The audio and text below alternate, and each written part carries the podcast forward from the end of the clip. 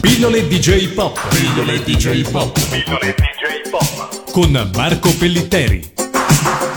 Bentornati amici di Radio Animati per una nuova pillola DJ Pop in compagnia di Marco Pellitteri. Ciao Marco. Ciao Matteo e bentornato anche a te e salutiamo subito in regia i buoni Freccia e Pellegrino. Saluto anche io.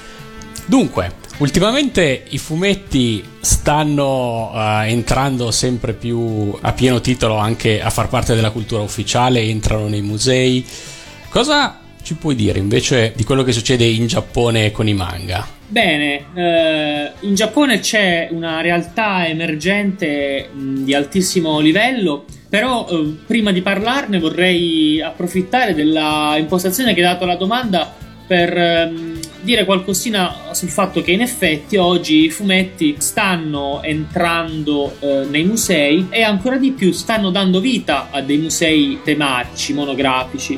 Prima diciamo di qualche anno a questa parte i fumetti eh, li si potevano vedere nelle librerie di fumetti, eh, nelle edicole chiaramente e nelle case degli appassionati. Eh, diciamo fuori da questi ambienti eh, i fumetti li si poteva vedere in ambienti molto simpatici come per esempio la televisione. Eh, negli anni 70 c'erano trasmissioni come Gulp eh, prima e Super Gulp dopo dove potevamo vedere i fumetti in tv con Tex e Corto Maltese e ho anche le semi-animazioni dell'Uomo Ragno, dei Fantasy 4, di Thor, di Hulk. Però diciamo che al di fuori di questi ambiti c'era poco da discutere di fumetti. I fumetti erano robetta cultura di serie B, se mai fossero stati considerati cultura, mentre invece a poco a poco, dopo 100 anni o poco più eh, di storia ufficiale, industriale del fumetto come mass medium, eh, come mezzo di intrattenimento,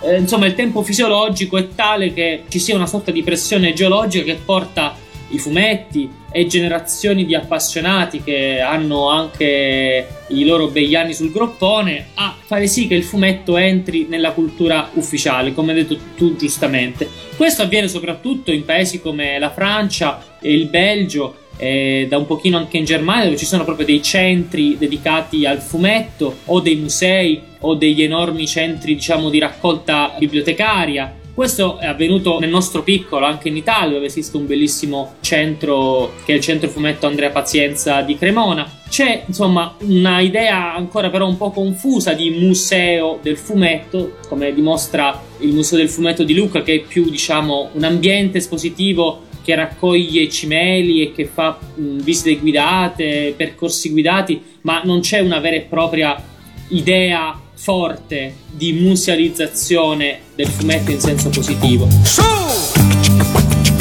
Per! Gulp! Super Gulp! I fumetti per, i fumetti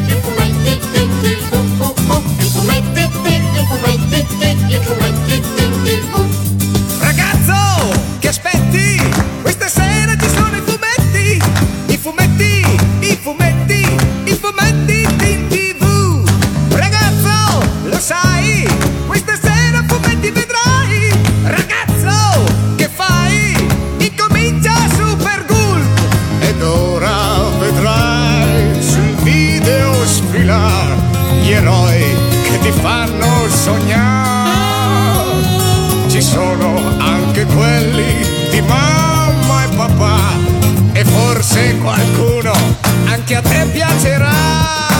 Ragazzo, che aspetti? Incominciano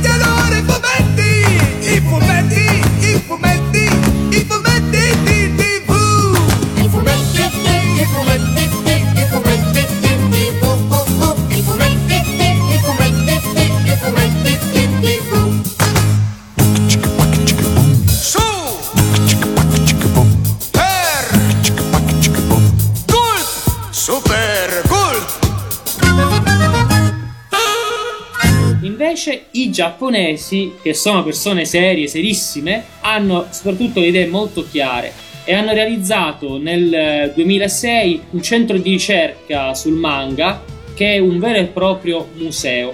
È affiliato alla Kyoto Seika University, quindi a Kyoto, in uno dei, insomma, dei centri culturali del Giappone, e eh, il museo si chiama Kyoto International Manga Museum è un, eh, un centro di ricerca vero e proprio perché contiene, oltre a una quantità infinita di manga di tutte le epoche e anche di alcuni cimeli che sono antenati del manga, per così dire, eh, quindi reperti dell'epoca Meiji che va dal 1868 al 1912.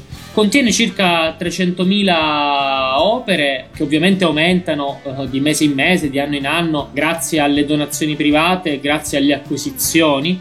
Questo è un museo appunto che ha fondi sia pubblici sia privati e ho definito che è un centro di ricerca per un motivo molto semplice, perché oltre a esserci fumetti eh, da Dragon Ball a Akira alle opere di avanguardia di riviste come Garo, ehm, ci sono ehm, dei ricercatori che lavorano eh, in questo centro di ricerca eh, museale e allo stesso tempo universitario che fanno veramente eh, ricerca, eh, ricercatori sia giapponesi sia eh, internazionali. Tanto che se il direttore esecutivo insomma, del, del centro è giapponese, il vice direttore è una docente tedesca. Eh, questo già ci fa capire anche il respiro internazionale del progetto. Il sito di questo museo è molto semplice, è www.kyotomm.ilungap.jp.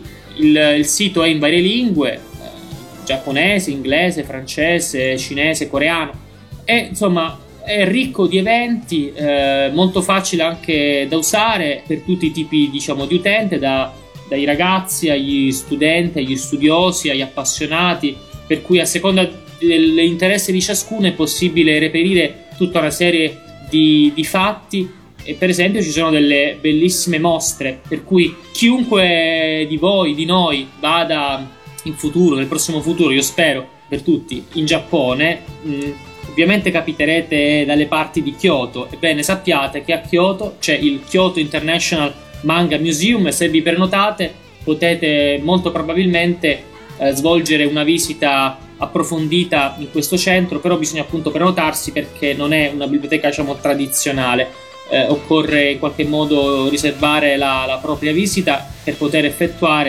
evidentemente un tipo di, di ricerca mirata.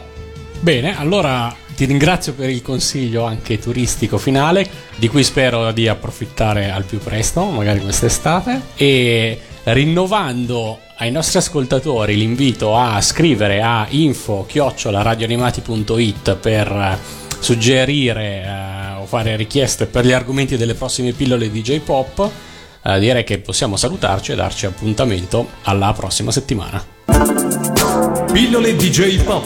Pillole DJ Pop. Pillole DJ Pop. Con Marco Pellitteri.